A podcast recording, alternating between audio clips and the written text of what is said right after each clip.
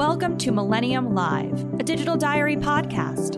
Hi, everyone. It's Alex again for a special edition of the Millennium Alliance Millennium Live podcast series. I'm really excited about today's interview. For those of you who have listened to a previous interview I did in a new area that the Millennium Alliance is, is getting more interested in with each passing week, talking about blockchain and crypto and uh, decentralized finance and all these different areas around how the blockchain can advance technology in a way that a lot of people had never seen before. Will like this interview as well, because in continuing on with a little bit of a kind of blockchain crypto theme. Today, we're interviewing a gentleman who I've been aware of for a little bit of time, who runs a very cool organization that's trying to revolutionize healthcare through the blockchain, which he's gonna which he's gonna talk to you about. The gentleman we're going to be talking to today, who's who's waiting to jump in in a second, is Pradeep Goyal. He's the CEO of an organization called SolveCare. Just to give everybody a heads up, if you've not heard of SolveCare before, SolveCare is the first decentralized benefit administration platform, protocol,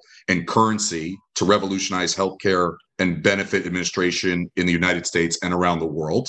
Uh, SolveCare Foundation has established the goal. Its main goal is to redefine care coordination, improve access to care, empower the consumer with information and ability, reduce benefit administration costs, and eliminate fraud and waste from healthcare and benefit administration around the world. So, especially for our healthcare listeners that are tuning in today, and for anybody in general, regardless of industry that you work in, healthcare touches everybody. So, what's great about today's interview is Pradeep is going to talk about his mission to try to revolutionize an industry that needs as much revolutionizing as as possible because of all the challenges that come, especially when it when it comes to the insurance side and dealing with the insurance side and the costs of healthcare as well. So this is for me, as as you guys know, I'm a little bit of a healthcare junkie in the sense. So to talk to someone like Pradeep, I've been looking forward to this for, for some time. So we're going to touch upon a number of things about Pradeep's life. We're going to talk a little bit about his work, which you're going to hear about in terms of how he was involved in implementing the Affordable Care Act.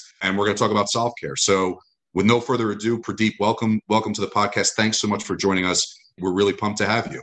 Thank you, Alex, and thank you, listeners, for joining us. Thank you so much for the warm welcome, Alex, and I'm looking forward to this conversation. Likewise, likewise, me too. Pradeep, before we get into the work that you've done in healthcare specifically, I want to start from a little bit from the beginning because for our listeners, I, I want them to get a little bit more insight into you personally because you've you've had quite an interesting life, and it all must have started somewhere. So, for for from what from what I know about you is you grew up in India. So I, I would love for you to touch upon where you grew up in India, what your family life was like, what you were interested in as a kid, and then uh, eventually what brought you to the United States after college. I think that's a good place for us to start, and then we can get into the the fun crypto blockchain stuff. Sure, Alex. So that's certainly going down the memory lane. I haven't really thought about it in a long while, but happy to uh, to reconstruct a bit together. So I got into well first about uh, myself and my family. So I was born in India, in uh, the northern part of India, just in the south of the Himalayas, in the foothills, as they call it. And my father was a judge and a lawyer, but he came from a large business family. So my, my uncles and his brothers were all running fairly large businesses. And my mother also came from a large business family. So they were entrepreneurs, but successful ones, multi generational families that had built businesses over decades and, and some even going into over a century. So business was something that you grew up around, even though my father was not really actively practicing. Uh, he was actively practicing law, uh, and he was a fairly successful lawyer. And then he went on to become a judge, and then he eventually retired to go back to being a lawyer. So I grew up around two things: law and business. But we also, some of my family members were quite deep into healthcare. Physicians were a big part of our life. You know, my great uncle was physician, and he had a whole clinical system that he was managing. But it was a, a rural, regional systems, right? Nothing national. But certainly you got to see how healthcare works, you know, when it really does work, the very personal touch that really drives the value and quality of outcomes. I went to engineering school. Uh, first, when we, we, moved around a lot, as a judge, he was moved around. Every three years, he was moved to a different uh, legal jurisdiction. So I had to shuffle around in lots of different schools when I was young. So that basically evolved into a love of books because when you move a lot, you don't make that many friends. You end up essentially becoming a avid reader. My mom tells a story fondly that we were living in a relatively small town, and one over one summer I came to her and I complained the library was devoid of any more books. I'd run through them all. it probably was more of a hyperbole, but the point was I read a lot. And that made me very curious, and I, I still read to this day. Were you were you encouraged by your parents to read, or or were they reading, and it was just kind of part of the family culture? I think my mom was definitely. My father was a constant reader. You know, as a as a lawyer, he saw it to his to his uh, necessity of his profession to read all the time. My mom was also an avid reader, uh, and she still is. My mom is one of the most fascinating readers. She now is in her late 70s, and she devours a book every other two, three days. Oh, wow. And, and she reads, you know, not fiction, but she's a big fan of history. And uh, the other day I visited her, and she started telling me all about uh, Roosevelt's wife and how she had an impact on our society and how she sure. was force behind it. And she pulled out three, four books that she had just finished reading about Roosevelt and his family and the impact they had on our country and the world. I've got a great I've got a great book offline uh, that she'll like. She may have read it already about um, about FDR. So I'll, yeah. I'll, I'll send you that recommendation. Yeah, so she's still incredible um, source of knowledge for me and inspiration. Uh, so I think both were good role models to read. But then I just took took a love. Of, I had developed a love of reading early on. So I read a lot, and it was everything. You know, I didn't really know to choose, so I chose didn't choose really. I read whatever I could lay my hands on. As a kid, you had limited access to the things, but I grabbed everything. I even, you know, would sit down in dad's library. He had a massive collection of law books and tried to pore over some interesting cases. Found them excruciatingly boring, but still, you know, that. But eventually I realized that law is not something and that I would want to get into. Around uh, mid mid school, I got sent to a day boarding school as a very elite school, kind of like the Ivy League of India and it had a very interesting set of teachers. Most of the teachers are international. Uh, we had teachers from all over the world, but we also had great environment. It was sort of like a, uh, as schools go, it was, an, it was a really great experience. So there I developed the love of debating and, and speaking, public speaking, because we used to have every Friday sessions on and competitions where you had to perform. And we were divided very much into Harry Potter style four houses and I ended up becoming one of the four house captains. So then you had to continuously win points to win the trophy at the end of the year. So reading was one thing you got points for, winning debates and declamations you got points for. So you you were forced to become very multifaceted because you couldn't let your house down, right? Everybody's counting on you to to lead um, to some victory, and we ended up, you know, we ended up doing very well. My house won in the end the the trophy. That nice. you collect points is what you do all year, and then you win at the end. So that was the final year. So school was really formative for me. The school made me very aware, international. I mean, they taught us everything. It, wasn't really about certain subjects. They wanted us to be world aware. And one of my teachers used to say, if you leave here, I want you to be able to go study at any university in the world. You need to be able to do well in Ivy League of US or Ivy League of India or IIT, which is the, the most highly sought after technical institution in India. You just need to be ready. So they, they rounded us out pretty well. From there, I left and went to university to do uh, systems engineering. It was actually a bit of a letdown because university was too easy. School was very rigorous. You know, they held us to a very high standard. And then university was almost like a traditional university where they asked us of us basically, you know, a subject matter specific education. It was not very challenging. You know, there wasn't a whole lot more expected of you.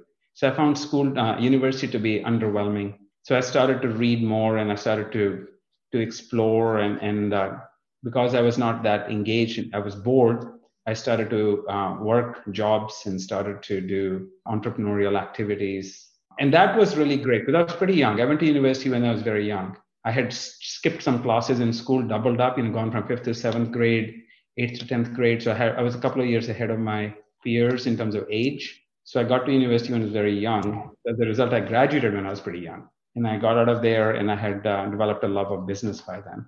So then I decided to come to US because I wanted to continue my university education in computer science. I wanted to ask you about that transition to the US. Was that something that you kind of always knew, even maybe at a younger age, that was eventually going to be part of your part of kind of like your journey? How did coming to the States come into the picture?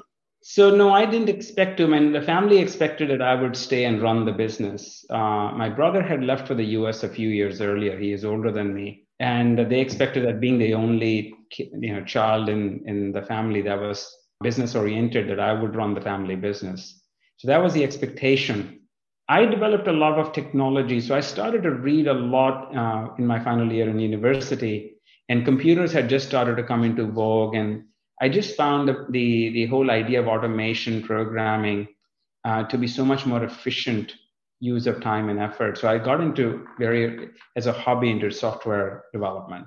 And this is COBOL and Fortran days.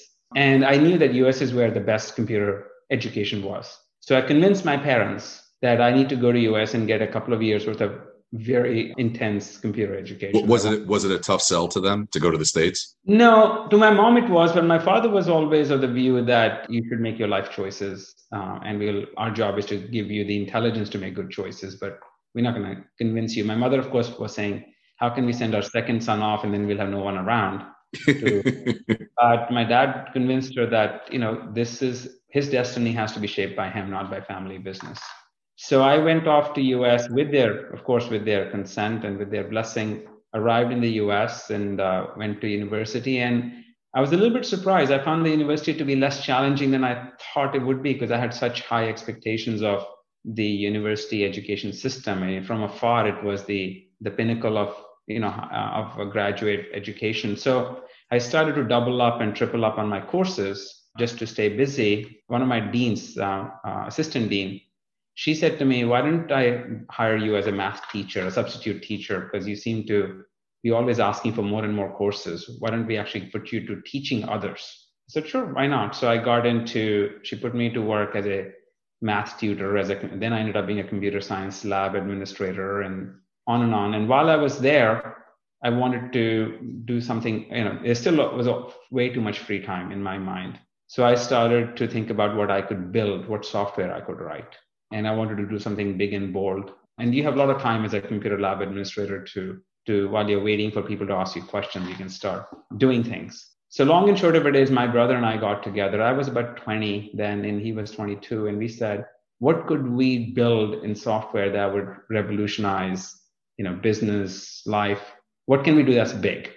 and we were huge fans of uh, Apple, of Steve Jobs. Uh, we were sort of like following him as the rule breaker, as the disruptor in chief, if you will. So we decided that we want to build it, uh, and we were follow, we we loved Macintoshes, we loved Apple uh, products back then. This is early '90s, and we decided to build something that would be aligned with that vision of paperless office. So we started to write software uh, to automate all normal office transactions that would happen between parties. And we thought, why don't we build something that will really first save trees, second save cost, and third automate life. So we started to write a paperless office software, and we were still pretty young kids. And then we got into our head that we want to go show this software to the to the world, to the business. So we had the one car between the two of us. We took that car and we drove down to Orlando, Florida, and we uh, went to the, the the Marriott Universal Marriott Hotel, the big, massive behemoth, and we got ourselves into a show, a trade show called Imaging and Automation Trade Show. We bought ourselves the smallest table you can afford buy because we couldn't afford very much else. We propped up our PC and our and our computer and I was still furiously programming away, trying to make the software better. And a gentleman walked up to us and said, "What are you kids showing?" And we were flanked by IBM on one side and uh, you know other big guys like Unisys and all the big companies. And here we mm-hmm. with no first trade show, never done it before, no idea what we were doing. But you know, I was grinning ear to ear because I was happy to be there among the giants. And this one fellow walked up to us and said, "Tell me what you're doing." So I showed him my software, and he said, "Very nice idea, but what industry?" Are you planning to focus on? I said, what do you mean focus on industry? I have no idea. What do you mean? I'm thinking everybody can use it. And he said, no, you got to pick an industry. So I said, what industry are you in? He said, I'm in healthcare. Ah. Well, then healthcare sounds good. Well, how can, how would you use my software And the guy said, well, actually your software isn't really meant for healthcare. It's not healthcare savvy yet. Give me your information and I will introduce you to a friend of mine who uh, runs a big healthcare insurance company. A few weeks later, I don't know if it's four weeks or six weeks later, we got a call from this um, gentleman, Ike, saying that my friend and partner uh, or my boss is going to be in Baltimore to meet with uh, CMS, the big federal agency, and he wants to swing by and meet with you. Uh, and we had, you know, uh, we were literally wor- working out of our, our basement. We didn't have a, much of a physical footprint. So we quickly rushed out there and rented a little office, mm-hmm. you know, did our signs, hung them on the wall. Me and my one of my classmates who was working for me part time, my brother and our receptionist, we all got dressed up the best we could, and in comes the COO of one of the larger health insurance companies. Wow! And he um, he sat at a you know at a very funky conference table and had us present to it. And he said to us at the end, you know, what you have is pretty interesting, but it's not really ready for our use. It's not something we could use. And I said to him, I said, Jay, tell me what needs to be done, I'll get it done. Just tell me what is missing and I'll build it. And he looks at me goes, Whatever I need done, you will do it. I said, just tell me what needs to be done. We'll get it done. And he he quoted that quote back to me 30 years later. He said, I, I bought into you guys because you had absolute confidence that you could do anything. And he gave us a small project, tiny little project, $50,000, which for us was big money mm-hmm. as, as, university kids. Uh, we tried it, we did it, we pulled it off, and we grew from there. And eventually, this was the same insurance company for which I ended up being a CIO many decades later. So it was a journey from being, you know, a kid who they adopted basically, you know, and took them, took us under their wings, gave us a chance. And we ended up you know helping them grow enormously. Our company grew enormously. We had practically every blue cross in the united states with our customer. Wow. Uh, and uh, we sold the company to webmd and then from there on became webmd exec and then went on to do other things but the point is that that trust that jay put in us when i was literally you know a kid with unshaved you know mustache and with an absolute abundance of confidence but not necessarily a lot of healthcare knowledge and I remember my first day, I came to Blue Cross North Dakota to deliver my first version of the software. It was like minus 30 Celsius. You know, wind was howling. It was like uh, the coldest day of the year. And uh, they said to me, okay, you need to try your software in our mail and payment processing room, which is in the basement of our, one of our buildings. So be there at 4 a.m. So I started my first day at Blue Cross at you know the basement at 4 a.m. in freezing cold with a bunch of uh, really really nice nicest people you ever met. Around what around what year was this? Literally 1993, and I remember you know being just so incredibly grateful to be in a real organization with real you know serious business and being given a chance to work there. And then it's from basement to the boardroom, right? That was a journey that took about 20 years. Yeah, the company grew quite big. We sold it to WebMD and then uh, continued on. And I started a bunch of healthcare startups after that. But it all begins with, um, you know, the the basic concept that our parents were very keen for us to to explore our full potential. I never went back to India. In fact, I didn't go back to India for 20 years after I came. I was too busy wow. building healthcare systems. I think it took me 25 years to find the time to go back my parents came over eventually and we reunited in the US, but I couldn't make a time, couldn't find the time to go back for a quarter century. So that's been the journey. Well, I'm sure I'm sure they've been extreme, extremely proud, and I appreciate you giving us that that background. I mean, a lot of really cool nuggets from some of the stories that you were talking about, which which I find personally very interesting.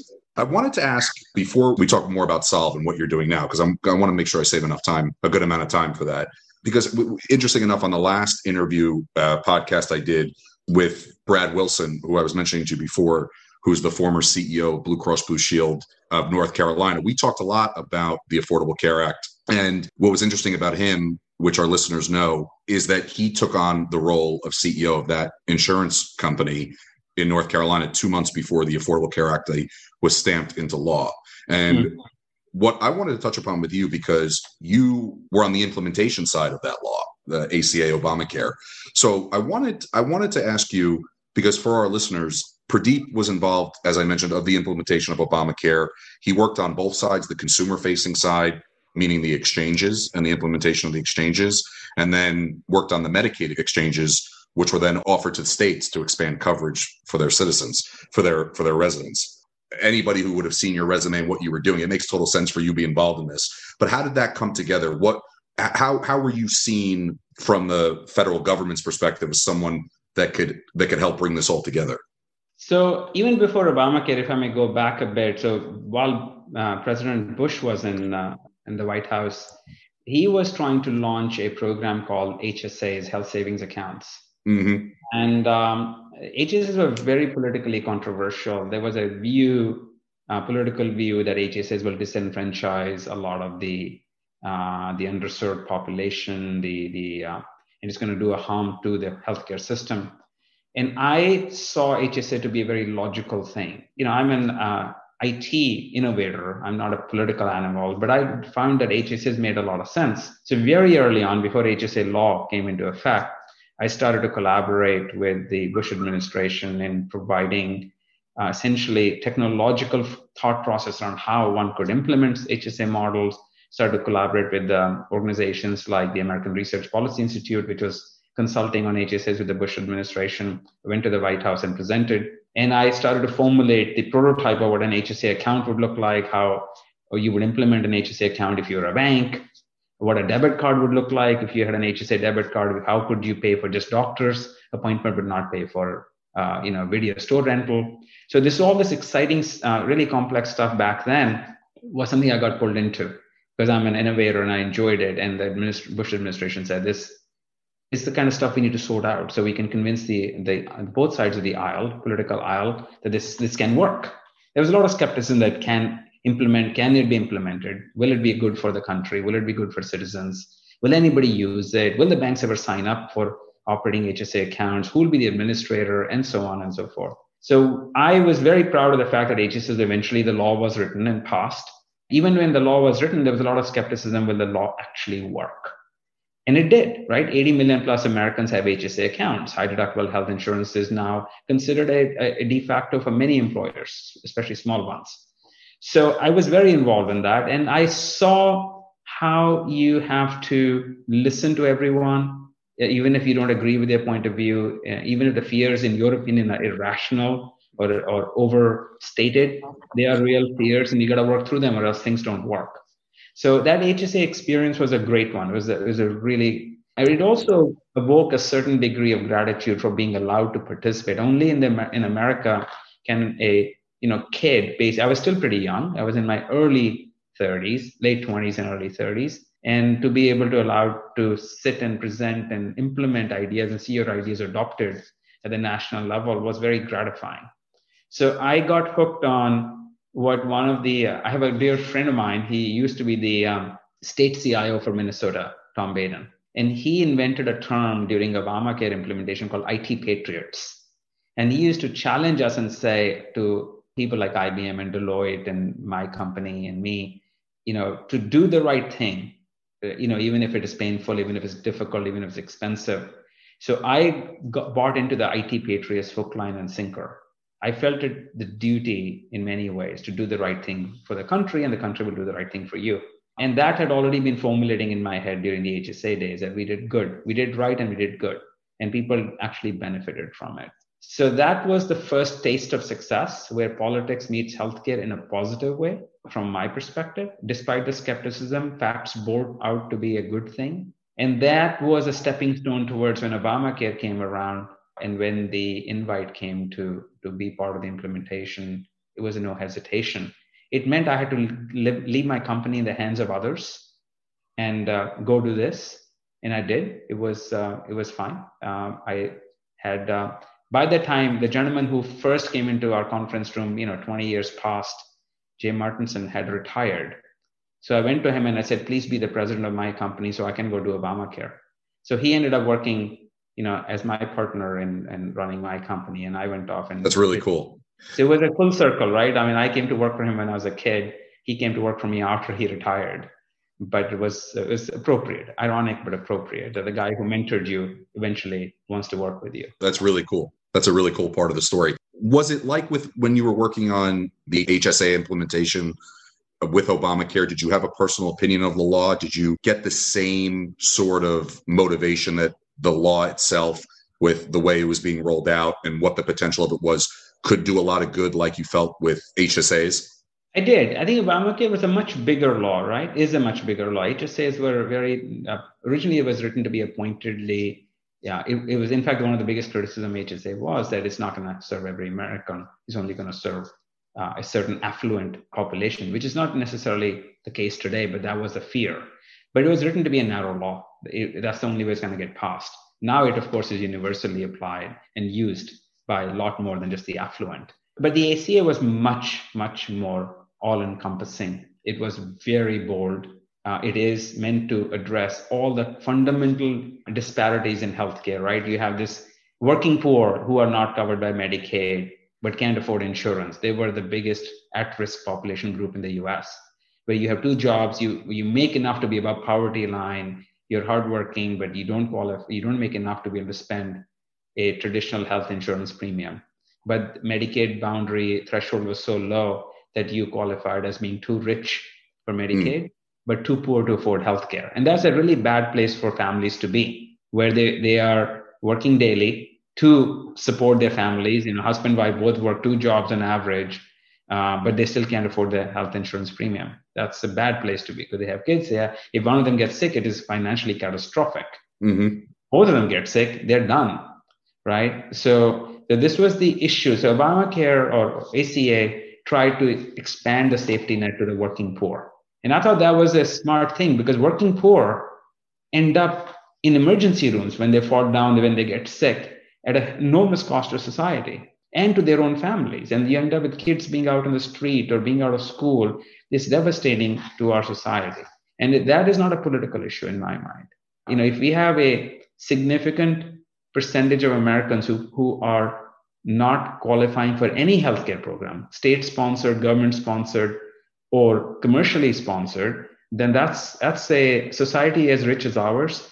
That's a travesty. We got to fix that.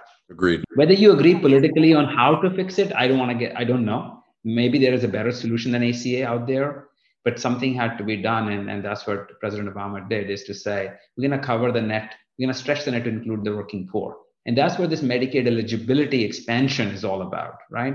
Stretching the Medicaid net to include working poor uh, into the Medicaid coverage, and that's where it became a state by state decision whether certain states will offer expanded Medicaid and others won't. And that's still a political fight in many ways, where states who could do well in terms of citizens' well being have other considerations, financial considerations, political considerations to not expand Medicaid. But that's my, I saw my job as making it possible. I didn't see my job as enforcing it. So my job was, in my mind, to make it possible for a state to offer expanded Medicaid, technically, sure. to offer systems and to make those systems functional uh, but whether they do choose to do so or not, you know, I think that's a decision that is very much a complex decision for each state's population and politics. But I think I saw this as those who want to do it should be allowed to do it. Those who don't want to do it is their choice. They'll come around eventually when they see the, the system working properly. And, and I, I, was I was referring earlier when we were offline, just talking about Mississippi, you know, because with the new COVID relief package that's been passed, there's a lot of money, obviously, that is being given toward the most vulnerable people in relation to access to healthcare. Similar to in 2010, I think part of, if I remember correctly, part of the deal with states was for the federal government for the first few years to pick up the bill for the expansion of Medicaid to the people in the states that needed it the most. Correct. I still just can't I just can't get my head around. It doesn't seem like there's any reason other than politics, especially when your state is not paying the bill to extend access to healthcare to people in your state that need it the most. You you talk about a society as rich as ours and as powerful as the United States is in so many areas, but especially when it comes to comes to economically, that I still can't believe in 2021 governors of states when they're not making the payments out of their own state budgets or turning down expansion for healthcare for for their citizens. Just to me, 11 years later, is still mind-boggling. Well, I mean, there are considerations. And again, politics is always going to be a key consideration the state politics environment and what they deem to be important. You know, also, I think part of this conflict or this, this, you know, why it's difficult to comprehend is built into our society all the way back to the founding nature of our constitution. You know, it's individualism and everyone should earn their right and everyone should contribute and how you interpret our constitution becomes the foundation of these beliefs and these actions right you know you can say that we are a, a state that wants to provide a helping hand but not a crutch and sure. we as a state believe in that now you and i may disagree with that interpretation but that's the belief system that drives those choices to say well if we offer unnecessary or excessive support it will make people dependent it will that's one consideration the other is okay, you're going to give the federal government's going to give me a match as a governor. Uh, I know that you're going to do a match, maybe 100 0, 100% match, or you'll cover 100% of the cost for expanded Medicaid for the first two, three years. Then I'll go to 95 5. I'll have to pay 5%. Then I'll go to 90 10. Then I'll go to 80 20.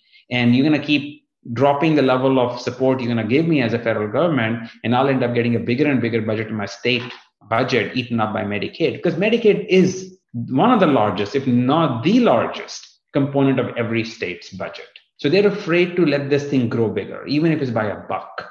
And the probability is that in two, three, five, seven years, this budget could get to be from 20% of state budget to 25%, which means either schools or highways or police or airports are not going to get funded. Then that's a trade off that they don't want to make. In their mind, you know, we're making do with our healthcare system. If you really say go to emergency, we are somehow figuring our way through this current highly expensive system. I don't want to do anything to make it more expensive for myself.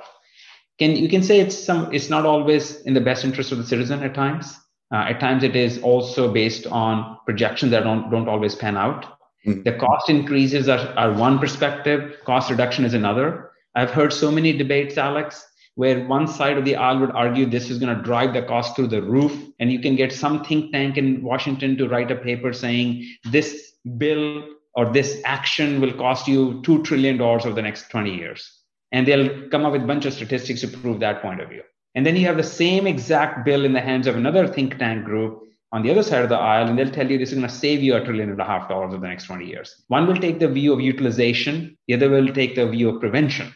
Simple, right? Simple argument oh, you're going to drive utilization of my hospital beds up, which means I'm going to have to pay that much more to the hospitals. So I'm, I can not afford it. The other will say, but you don't have to go to the hospital. You will end up in an ambulatory clinic or at, a, at some pharmacy getting a flu shot. So you don't end up with a flu in the hospital. So prevention is cheaper than utilization always. Sure. But they're both projections, right? They're both projections. And politically, you can choose whichever point of view you want and use that projection to defend your actions. You can either use this report to defend massive increase in cost that the state of XYZ cannot afford, or you can take this view saying you're going to have massive reduction in need and utility, which means cost will collapse. And the truth is always in between. Everybody knows that. The truth is never this far rosy preventative uh, projection, nor the extremely dark economic catastrophe projection. Society gravitates to the middle, to the to the to what is logical and functional. But during the debate, it becomes so polarized it becomes so extreme that you end up with you know people digging in on this projection. What I've seen about HSAs, about Obamacare, neither the best case scenario panned out nor the worst case scenario panned out. What panned out is what was the rational middle in both cases, right? And that's true for most policy, unless the law is so bad that it only rewards one side, and there are laws like that. But neither President Bush nor President Obama wrote laws that were so lopsided that they would only they would only enrich a few and harm everybody else. So HSAs helped improve access to care, no doubt, and so did ACA in different ways. Could we argue that either law was perfect? Absolutely not. Did they both help Americans? Absolutely, they did, and still are. Yeah, it's it's, it's well said. Let's move on to Solve, and let's talk about what you're doing now and how this all came about. I want to ask you first and foremost because many people have that I that I've listened to have said healthcare could benefit more than any other industry from blockchain technology. Do you agree with that? Yes, I do, but perhaps for different reasons than what people say blockchain can help healthcare. But I do agree that blockchain can and will and is already helping healthcare, but in maybe more startling ways than one would expect uh, or has a reason to expect. So, yes, in, in a nutshell, Alex, I do agree. Blockchain represents a significant paradigm shift. And I know that's a overused cliche in so many ways, but cliches are, are born out of necessity to express a point. I think there is such a desperate need for healthcare to re-examine its core premise of how healthcare should be implemented. And I would say this that I love healthcare. I have worked with some amazing people in healthcare, both in commercial insurance, in hospital systems, as a patient, as a father of a patient, as a administrator, as a health policy advisor, as a health IT exec. Uh, I've seen healthcare from many angles, and I've been very fortunate to have been allowed to participate in conversations that most people don't get to participate in, and to, to even be allowed to have a say. So I got to look at and examine my own assumptions. And I'll tell you that the big epiphany for me was when I started to realize this one fundamental truth about healthcare that we keep investing in the current model without examining its underlying principles and assumptions. And then we keep asking, why isn't things getting better? Because those assumptions are no longer relevant. There is a fundamental premise. And I'll give you very simple epiphany. This is, I remember this day and moment. So there's a really smart, incredibly talented individual that was part of the um, was part of the Center of Medicare and Medicaid Services, and I believe he's now back uh, in some capacity. The other, his name is Andy Slavitt. He used to work yep, at. Optum. I know. I follow him on Twitter.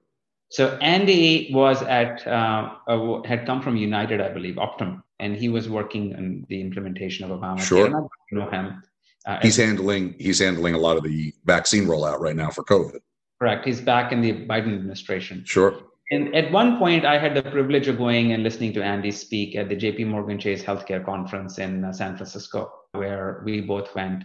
Uh, he asked me to come along for some good reason that only he knew. And I heard him speak, and he was speaking about interoperability and how all these great technology that exists, and this is now, you know, seven, six, seven years ago, and how that can help Americans if we can get the systems to interoperate. And I was sitting there thinking, but we've been saying this thing for 30 years. I said the same thing to myself when I was in college, when I was starting my first company, and mm. when I built this paperless office thing. I used the same exact terms as a 19, 20 year old kid that we're going to cause everything to interoperate seamlessly. And it hasn't happened. And it certainly hasn't happened in healthcare. So I asked myself, we have plenty of technology, we have plenty of money, we have plenty of desire to make change, and nothing actually changes. What we do is we swap one system for the other, largely the same functionality, maybe with a slightly different user experience. Maybe instead of a web browser, you get a mobile app. Maybe from a mobile app, you get back to a web browser uh, or to a tablet. But in the end, the processes, the assumptions behind all healthcare administration is almost like it's baked into, into rock. There's nothing we do to change it. So that day, I said to myself, I'm going to go back and re examine why interoperability doesn't work. And that was the beginning of SolveCare's journey in my mind as to why is this healthcare system actually not working in a manner that is logical, efficient, and effective as it could be. It is working, don't get me wrong. Healthcare isn't not working. We all do get healthcare, and whether it's expensive or whether it's you know difficult to access, by and large, healthcare system serves us. But it is by no means sustainable, affordable, accessible the way it should be and could be. And it always goes back to these underlying assumptions of who should own the data, how should data be shared with each other, how should systems talk to each other, what is the patient's role in all this, who makes the decisions around patient. Uh, and, and I think all this 30 years prior to that movement sort of brought me to the point where I said, if I'm going to do something with my life, I'm not going to spend the rest of my life doing the same over and over again with a different, you know, screen, with a different cover, different veneer. I'm going to, to demand and drive change in healthcare that will actually be good for patients or for parents. So that was one moment. There was another incredibly talented woman at CMS. Uh, her name is Jessica Kahn. And Jessica went left to go to work at McKinsey after uh, Obama administration. I'm not sure what she's doing now, but I think she's at McKinsey. And she was one of those firebrands, right? Take no prisoners. She is, I believe, the same. But I haven't talked to her in a few years. And she would challenge every assumption. That was her talent. She would ask you to analyze your assumptions all the time. So you would go to her with what you would consider some brilliant idea, and she would start tearing it apart by just challenging your underlying assumptions. So I got into a many I had many co-presentations with her. Many times we spoke together on stages, and I always loved listening to her. I would love to listen to her again. And she would challenge this notion of interoperability sometimes. And I got to ha- have some really lively debates with her. What does that mean? So these guys, people like that, people like Jay, who always made you rethink your assumptions, these are all people who are trying to make healthcare better. And I learned from them. So my evolution as in a professional wasn't just my own experience. It was listening to these incredibly talented intellectual and, and uh, experienced people who taught me how to think different. So, long and short of it is that SolveCare is trying to do that paradigm shift. And I see myself as a client. If I was still at Blue Cross in the CIO role and SolveCare came to me and offered a solution, would I buy it? Would I use it? Would it help my patients or members? Would it help my providers, my hospitals, my labs, my pharmacies? And if it does, then yeah, we got something. If not, if it's going to look like every other centralized system from the big IT giants, which are you know, which have a gluttonous appetite for revenue, but no appetite for innovation. They call innovation, but what they call innovation is repackaging old paradigms uh, with new screens, right? And and bigger, a different blinking lights. So this time you buy that server, next year you're going to buy a different kind of a server. We'll rename it. We'll call it faster, cheaper, better. But in the end, nothing will actually change in healthcare. They, they're not going to drive innovation. I mean, I came to the firm conclusion handling billions of dollars in IT spend over my career on the big boys. And I realized they will never, ever, they stand in the way of innovation. They are not the innovators, they are the innovation preventers. So I decided that I needed to go out and do something that no matter how long it takes is worth doing. And I said to you earlier, um, Alex, I tell my team all the time, guys, we're on a mission here. That mission probably outlasts my lifespan, probably yours as well, my team and probably the two generations after that. But we're going to do something that will make healthcare work better. And every year, we're going to make progress in that goal. But this is a 100 year journey. So I teach that, tell that to solve team that comes in, you're going to run this company after me, and then the, you're going to have to train people to run it after you because we're going to be on this path for a very long while. What was it about blockchain technology that stood out to you as a way to make all of this hopefully come to fruition? There was an interesting moment in my life when, when I was when I was at Blue Cross and uh, we were discussing the uh, the role of the patient in a meeting, and people kept talking about this something somebody called a beneficiary, and in my you know logical mind, I didn't know who this beneficiary was, so I asked, I said, who is a beneficiary? And they said, what do you mean who is a beneficiary? Beneficiary is you and I, the patient, the father, the, the child. I said, why don't we call, why do we call them beneficiaries? Seems so cold and you know like i'm freeloading something. I'm getting something for free. I'm a beneficiary. He says well you're a beneficiary of our insurance plan. I said but don't i pay for it? Yeah. So why am i not a client or a consumer or a customer? Why the heck am i a beneficiary? So well that's the insurance terminology. We we call people who pay premium to receive health benefits as beneficiaries. I said this is terrible language guys. This is terrible me and my kids aren't beneficiaries. We are paying clients. Back then, even as a family of four, my you know our premium was about twenty five hundred dollars a month, so we're paying thirty grand a year. I said, look, I'm depositing a car in, in, in the Blue Cross's account every year. I don't want to be treated as a freeloader or a beneficiary. Call me a customer, call me a client. It became a philosophical debate, right? Uh, as well, this is just the way we call them. There's no harm meant. There is no ill will here. What are you? So what are you raving about, you new lunatic CIO? And I'm like, it's all about how we think of our patient.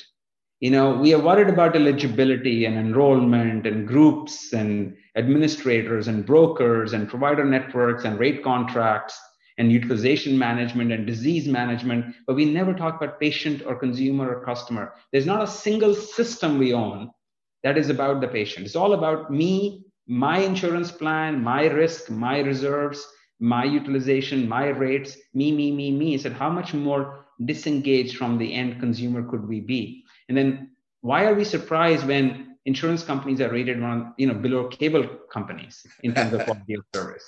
Why are we surprised? Because we don't even think about the customer ever. We don't even call them a customer. So that was one moment that was seared in my memory that the model of thinking and the in the hierarchy of priorities, the patient is way down below building and janitorial services and who's going to clear the ice from the from the parking lot. Well below that somewhere is this individual called beneficiary who we never ever think about. That's wrong. That's just not the way we're going to fix healthcare or make healthcare better, even if it doesn't need to be fixed. What would you say, Pradeep, is is the core issue that solve is trying to solve? So the core issue we are, we are solving is we are saying let's flip the model where we subscribe to patient rather than patient subscribing to us. And if we do that, we actually move towards a patient-centric healthcare delivery model. So let's start with simple things as to does the patient have an identity that we all agree is their sovereign identity? Instead of everybody being inside our systems and identified in our system, let's give the patient an identity let's start by identifying who the heck is our customer. And let's all agree that they have a global identity. So my vision is that blockchain represents a identity of a patient that all of us, insurance company, doctor, hospital, pharmacy, lab, transportation driver, ambulance driver, can all agree that we have a single source of identity. And I don't need to control my identity source. You don't need to control yours. If they all don't need to talk to each other, let's make patient the source of identity. So let's use blockchain for that because there we can have immutable identity, unmodifiable, verifiable, globally accessible identity. We can all agree to. It will eliminate so much risk, so much waste, just trying to figure out who is Pradeep when every time I change organizations. But once we have this identity, there's so much we can do. We can then attach data to this identity, right? Which means all the medical records, instead of being an Epic here and Cerner there and McKesson here and Blue Cross's system here, we could actually give the patient the ability to own their data which means they could also give consent for you to use that data. So now we are starting to talk about the basics of humanizing the customer, giving them an identity, giving them control over their data, and seeking their consent before I consume their data. Now, how revolutionary is that? And why aren't we doing it anyway? Oh, because it's not in our business interest. Because you know we need to maintain our data source, and you, the hospital administrator, should maintain yours, and then the pharmacy should maintain theirs, and we all they never share that data because it's all our intellectual not, it's never intellectual property. It's business advantage we are all hanging on to right? And then we all complain about how we're not making any margin because our administrative costs are so high just to check eligibility or to do interoperability. So connecting all the dots together i came to this epiphany that interoperability of systems is a bad idea. You can spend billions and trillions of dollars trying to connect all these systems together. You will never get there because these systems are not supposed to interact they were designed to be for a business purpose that never meant for that data to be accessible to all. In fact, these are grain silos with no windows. And you're not supposed to go in there and buy a bag of grain from that silo, which is what your data is. So we cannot talk about taking these grain silos, connecting them with some interoperability layer, and expecting that magically data is going to start flowing. It won't. And I had one more epiphany because I was implementing the state uh, Health Information Exchange for state of North Dakota. The governor had asked me to be part of the HIE council. And I was designing and architecting the HIE, the Health Information Exchange for the state. And I had all the hospital systems in the room. We had Excelotive, uh, you know, technology company there in the room. I was a Blue Cross CIO representing the biggest payer in the state. And I was advocating for this HIE. And one of the big hospital systems said to me, their CIO said, Pradeep, you are too much of an idealist. You want to build an HIE on which we're going to share data. And you have given us a very compelling solution that can technologically work. But I'm not going to share my data anyway, no matter how good a system you build it. Because if I put the data on the exchange, other hospitals will be able to read it and they'll be able to pull this customer away from me. It's a competitive advantage. I don't want to give information about the patient to anybody else who might try to grab that patient from me. So you're asking me to share what I consider competitive. And I said, I don't remember his name now, but I said, the data needs to be shared because a patient is not going to get better care if we don't they won't be able to move between systems. They won't be able to get proper care when they change jobs or change um, uh, cities. He said well then they just have to remain with us. I want to hold on to them for the rest of their life. So i said so are you telling me that a patient that is in your health system in bismarck if they have to go to fargo and you don't have a clinic or a lab there that they basically are sol they should drive back to bismarck three and a half hours to get a lab test done with you because you will not put their data out. He said, that's our business model. And I said, well, this is wrong. This is fundamentally not what we want to do. So HIEs were supposed to address that issue, but business didn't want to participate, right? And I, I started asking my question, as long as we have these self-serving mindset, institutional mindset of I own the data. But you know, we had a very healthy debate that day, and everybody agreed that data actually doesn't belong to the institution, it belongs to the patient. We're just custodians of that data. But because we are custodians, we think we are owners. We're not. The data belongs to you. We're just we are in the name of security and privacy and protecting you from bad people. We're just holding on to your data with the premise that whenever you want it, you can come come get it. But then we'll make it extremely difficult for you to come get it. If you were to go back to that person now and talk to them about what you're doing with Solve, do you think it would be easier to get them over the line because you know via blockchain it's yes. it's anonymous? Yeah, I would say to them, look, if the data is patient, you can hold on to the data in your system but I'm going to tokenize this data where when the patient presses a button in their care wallet to say, I want my data to move from you know, hospital A to hospital B, the token will enforce that movement of data and you don't have to do a thing, but you also can't stop it. This data belongs to Alex. And when Alex says, I want to share this data with somebody, you don't have the right to say, oh, Alex, you can't change hospitals because your health is less important than my bottom line. They can't get in the way now. They can't if we, as we move towards the patient empowerment. So what SolveCare is trying to do is to basically provide an alternative to systematic interoperability. Because basically what you learned is interoperability is basically is impossible. It's technologically achievable with great cost and functionally it's impossible. Got it. And we will always see semi-interoperability sold off as some things are working. You see, the Mayo Clinic system talks to the Mayo pharmacy. Isn't that beautiful? Yeah, but what if I want to be, you know, I'm not in Rochester and I want to you know, take my prescription to something that is not in your well then that case you know you are an out of network patient or some silly jargon will invent to tell you that you're just doing something wrong. My point is that our vision is not just the patient but also the doctor. The doctor is also equally fed up. There was a point in time where i ran around the state of north dakota talking to physicians. I drove from one interstate to the other and also to average you know like city small town mayors. We would meet in gymnasiums. We'll meet in uh, you know uh, it was literally a, to get to know the heartland of America. Do, do you live? I, I don't even know where you live. Do you live in North Dakota? No, not anymore. I did when I started Care. I moved to Fort Lauderdale. So oh, okay. There. Oh, I, I, remember seeing that. I'm, I grew up in uh, Aventura. Oh, okay. So, so I'm not. I'm not. I'm not far from Fort Lauderdale. I know your area very well. Like 12, 15 miles south of. Uh, yes. So I'm a. I'm a South Floridian, but yes, I'm sorry. Keep going. So um, I think the, those lessons, you know, the government uh, meetings, the implementation challenges of HSA and Obamacare, the imp- building, rebuilding and building and rebuilding the insurance systems over and over again with no real cost or quality improvement or patient empowerment, uh, recognizing that we are chasing this, this, we are worshiping this temple of interoperability without ever seeing any ROI from it that actually uh, can be measurable or achievable. I started to say, I'm going to re examine my assumptions and I'm going to build a platform that is going to allow the organizations that do have a strong interest in, in patient empowerment. And, and interestingly, at Blue Cross and, and many other Blue Crosses, not just North Dakota, but and many others, there is a clear understanding in the executive suite that we need to engage the patient. There's no doubt about it. If you talk to Brad Wilson, he would tell you that. Uh, I would tell you that. My former boss, um, will tell you that. And Paul, uh, who was the CEO at, uh, at Blue Cross, he would say the same thing that patient engagement and empowerment is the only way we're going to reduce cost. And insurance companies and government agencies are very keen to improve cost. Uh, so that's where, know, but you're not going to achieve it with the old systems. The old systematic interoperability model will prevent it for the next hundred years. And I think it's time for us to uh, to blow up that paradigm. Maybe not blow it up, but leave it in place for where it makes sense but there's more places where it doesn't make sense. And that's where is SolveCare's blockchain-based interoperability, where identity, data, consent are in the hands of a sovereign individual makes a lot of sense.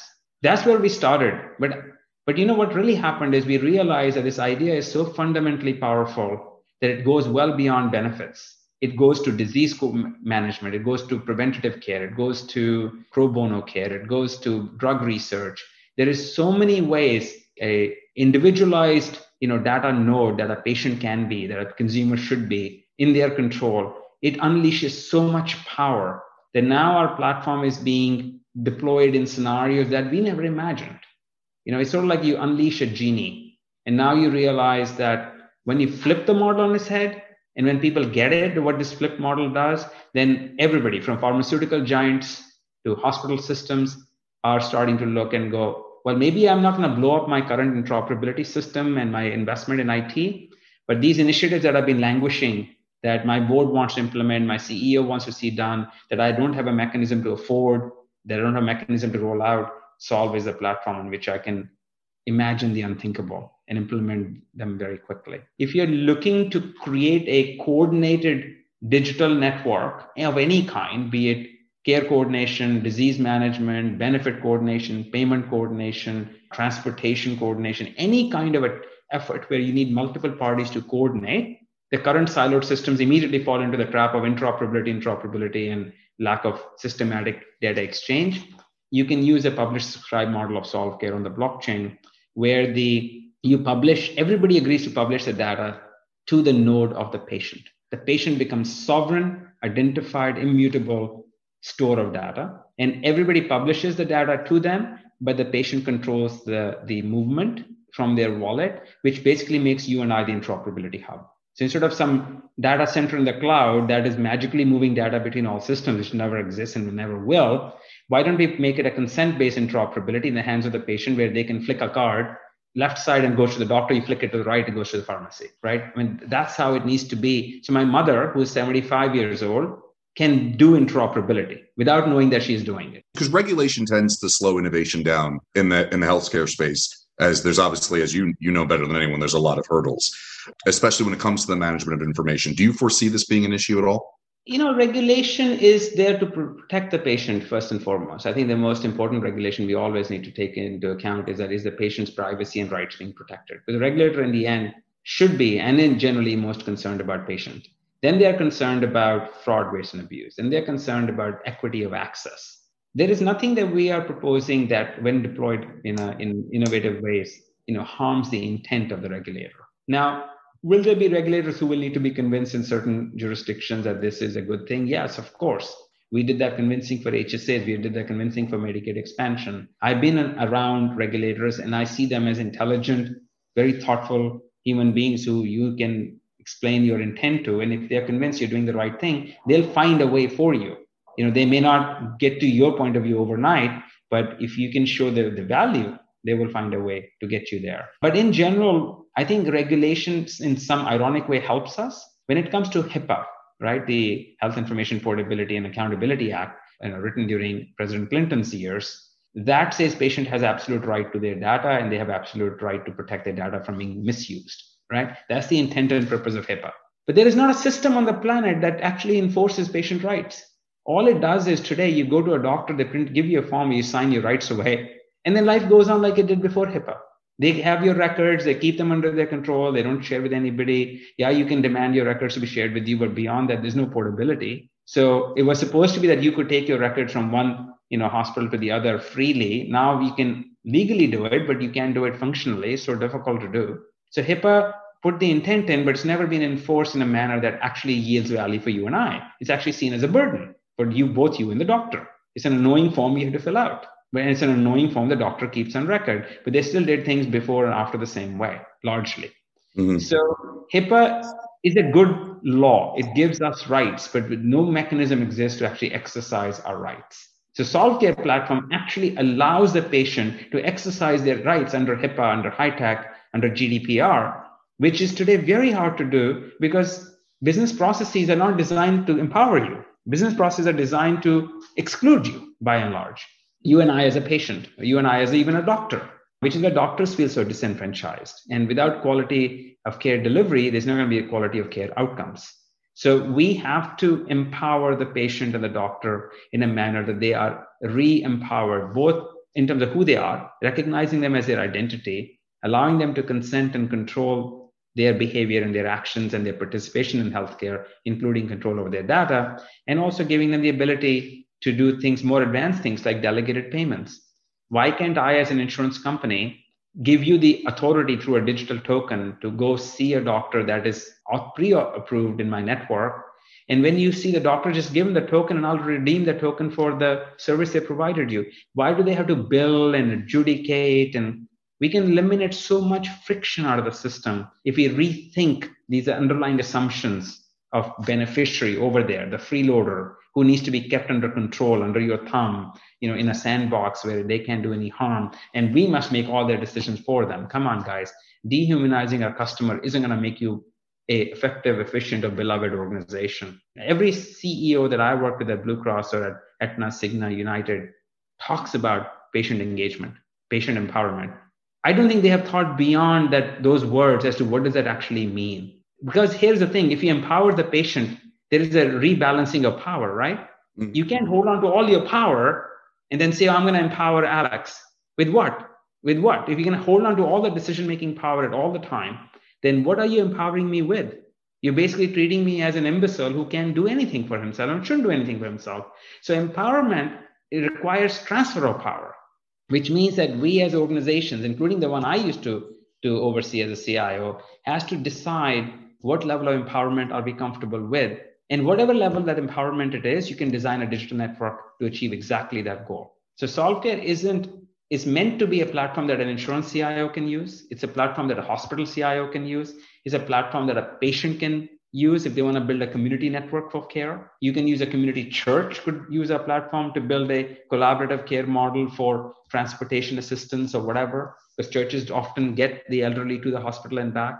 My view is that anytime people are collaborating and need to collaborate to solve a complex problem, our system makes it so much more easier to launch these digital sure. networks. And I'll give you a final statement here you know, there was a time we launched this uh, eligibility portal. It was a web portal where the doctors could come and check whether Pradeep has insurance and what his mm. code is. And we were so proud that we got, you know, 8, 10% adoption, you know, so instead of calling us uh, all the time, 8% of doctors were using it. Then it became 10, then became 12 and cost millions of dollars to build and operate. We could build that system in SolveCare in a week or in a month max.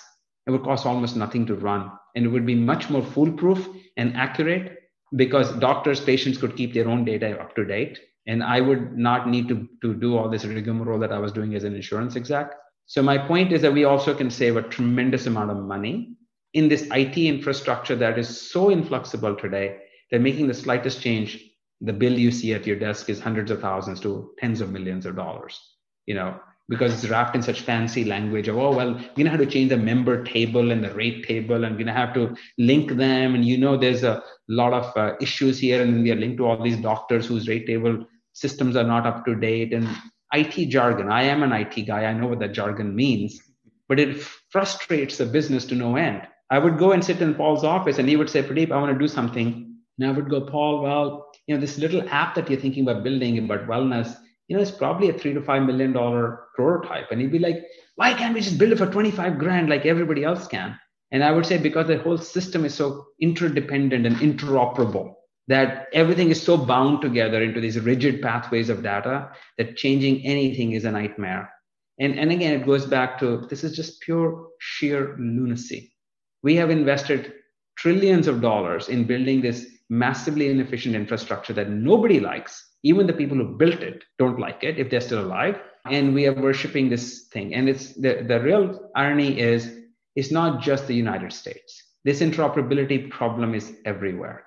Uh, it's not just the united states. It's just it's most manifest in the united states. We have invested the most infrastructure so we have the most to, to lose or gain or complain about.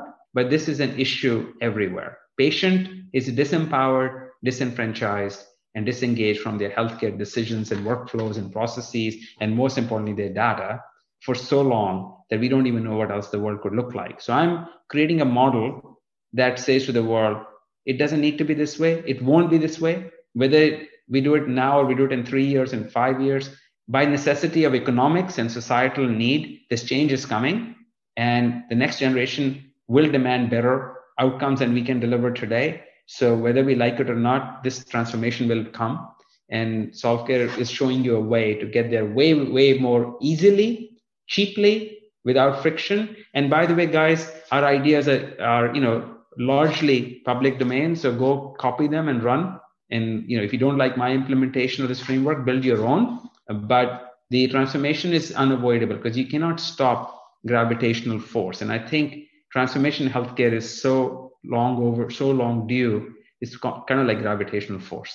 It needs to be acknowledged that we have done far, far too little for the patient and the doctor, and far too much to silo off data into unmanageable containers that don't talk to each other, never will interoperate. Fascinating stuff, Pradeep. I wanted to ask you one final question just in relation to the token. Would you say the Solve token is, is considered a utility token? And can you talk about the different purposes it serves now and what other purposes you maybe could see it serving down the road? It is a utility token. It's meant to be a token that you can program inside a digital network to do very many different things. At the fundamental level, you can use the token as a means of value exchange between network participants. So you got a participant A and a participant B. Could be anybody. Could be patient and a doctor. Could be a physician and a specialist, or it could be insurance company and a hospital system. They are just participants in our network at the lowest level. So anytime a value needs to exchange between patient between two participants of a network, a most effective, efficient, and zero cost way is to use the token to move the, the value around. It's fully auditable, it's fully programmable. So you can basically link to this token a, a care event, which then assigns the value based on that care event which can be computed value, you can move that value around. So basically, it's programmable money. Think of it that way. And yes, and it's event driven. But it's also a fungible a token which is you know is uh, available in the market and is traded on many exchanges. So it has an intrinsic entry value. So for example, if a patient wants to make an appointment with a doctor inside a telehealth network, which on our platform, they could buy the token in the market. And now that token will remain programmable money all the way till it's exited, and then it's going to be potentially sold back in the market. So it has two two forms. It has the variable free float free floating value in the market, but then it gets fixed inside the network when it enters the network. So it goes from waveform to matter, matter back to waveform, if you like quantum theory, right? So it's a very intelligent token which we believe addresses a lot of the payment friction in healthcare and really in any industry. And we have people who are trying to use Solve Token now outside of healthcare as a programmable payment system. Uh, it is instantaneous, it's fully auditable. It can, it can be programmed to only be usable in proper scenario, which means as an insurer, I can give you a token and I can program the token such that you can only spend it on certain things. Go back to my HSA example, right? HSA, the big problem was you put money in your debit card. You should be able to use it only in a hospital or pharmacy or a doctor, not at a video store. That memory, how difficult that was to do, I programmed that into the token. I wanted to make HSA type of a, a purpose-built payment model real because it was really hard to do yeah, in that time frame.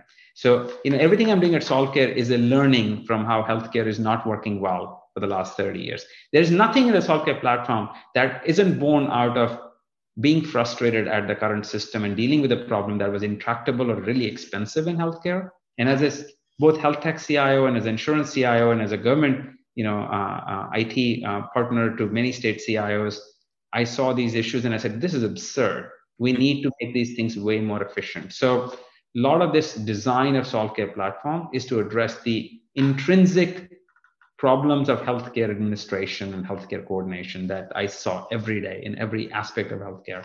But back to Solve Token, it's programmable money inside a network. It's an intra-network payment using its uh, free floating value in the market. It is a gas for the uh, network, uh, for each network, if you want to allow for network to network exchange of cards or in our system everything is a care card. You know when you send a record to uh, your doctor you're sending your record care card. When they send you an appointment it's an appointment card. When you uh, check eligibility the insurer sends you an eligibility care card. Everything is a you know five by three card physical you know card. Because i remember this um, you know i don't know if it's legend or truth that steve jobs would carry around in his back pocket these one dollar you know dollar store cards that you can buy as a pack of 100 for a buck. And he would write down his priorities and he would keep them in his back pocket. And that was his day week month. If that's true that makes eminent sense to me. So i wanted to make healthcare as simple as playing cards. So everything is broken down ultimately to an event and a card. And attached to the event and a card is a token. And that triangle is very powerful events can be programmed cards can be uh, generated to look lo- the way you want them to look based on your age your gender your language preferences, your past experience, and level of expertise. And the token is programmable to the event and the card so to re- render the value you want. Incredibly powerful trinity that can you be the building blocks for any healthcare coordination you want. Because if you fix the building blocks, you can fix anything. So we essentially are going to the model of saying, let's reimagine healthcare, not in terms of serial processes, but rather as entity centric relationships. Patient has a relationship with a doctor with a family member with a pharmacy with an insurer with an employer with a broker with a friend. That patient as an entity once defined can have infinite relationships and each relationship patient is interoperability hub. Instead of going to this you know bus model that interoperability imagines let's imagine patient as uh, let's do interoperability like a star where the patient is the nucleus it becomes so much simpler instead of having all the planets talk to each other let's have the blockchain be the single point of identity and consent and data of the patient uh, or control over data the, for the patient. And all of us are subscribers to the patient rather than patient being a subscriber to all our systems. Instead of having the patient log into three EMR systems from three hospitals that he goes, that his wife goes, and his kids go to. Sounds insane. It's insane, right? Yeah. I have been to all the major hospital systems in the US for one reason or the other, both as a patient or as an advisor.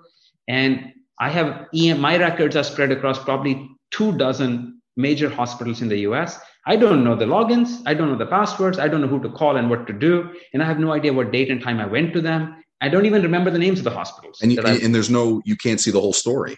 There is no way I could reconstruct my care journey of my life. No way. hired, you know, even if I spent a million bucks on it.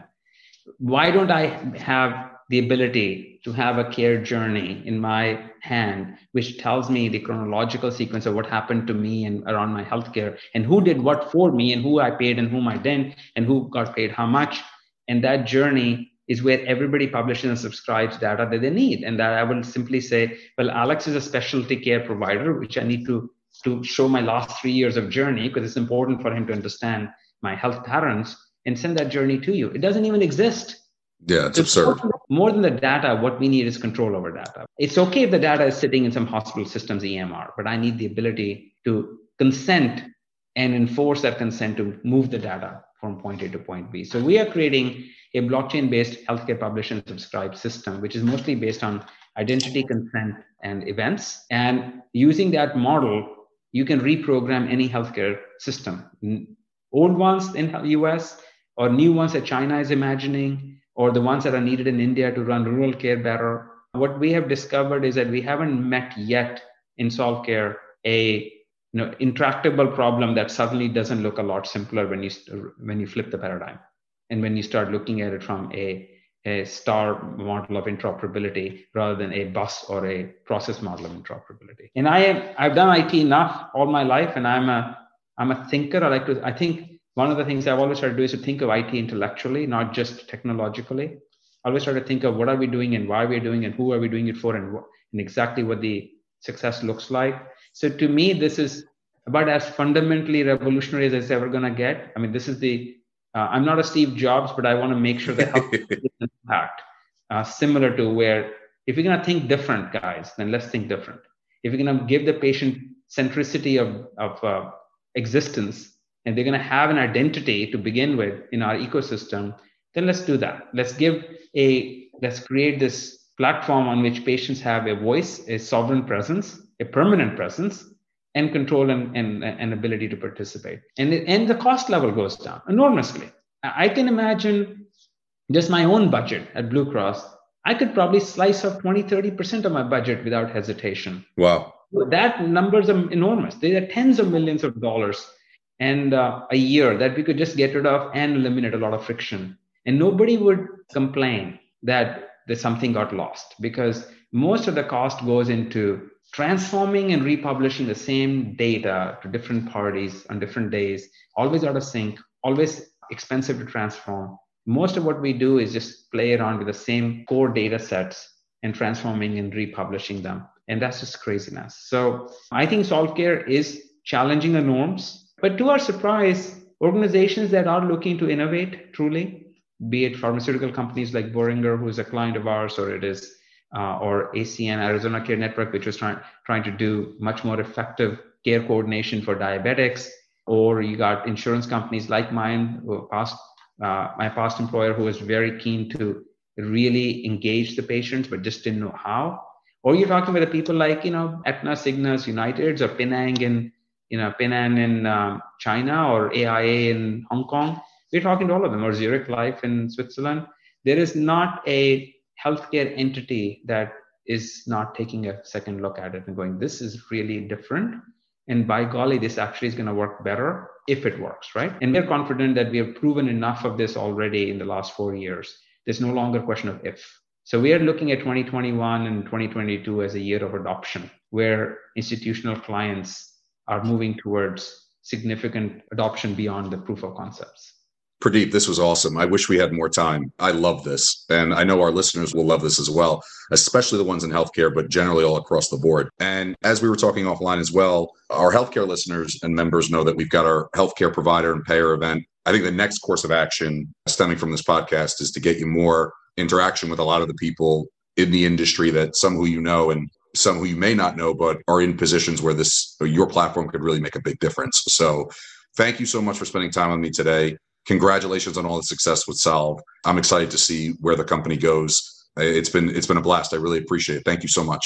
Thank you, Alex. It's a pleasure, and I uh, certainly enjoyed your questioning. And I would be delighted to come back at whatever venue and format that makes sense. So, and thank you to all the listeners for listening. I really enjoyed this conversation. Thanks for listening, and be sure to check out our other episodes. You can listen on Apple, Google, or Spotify. Be sure to subscribe, and for more information, you can visit mill-all.com.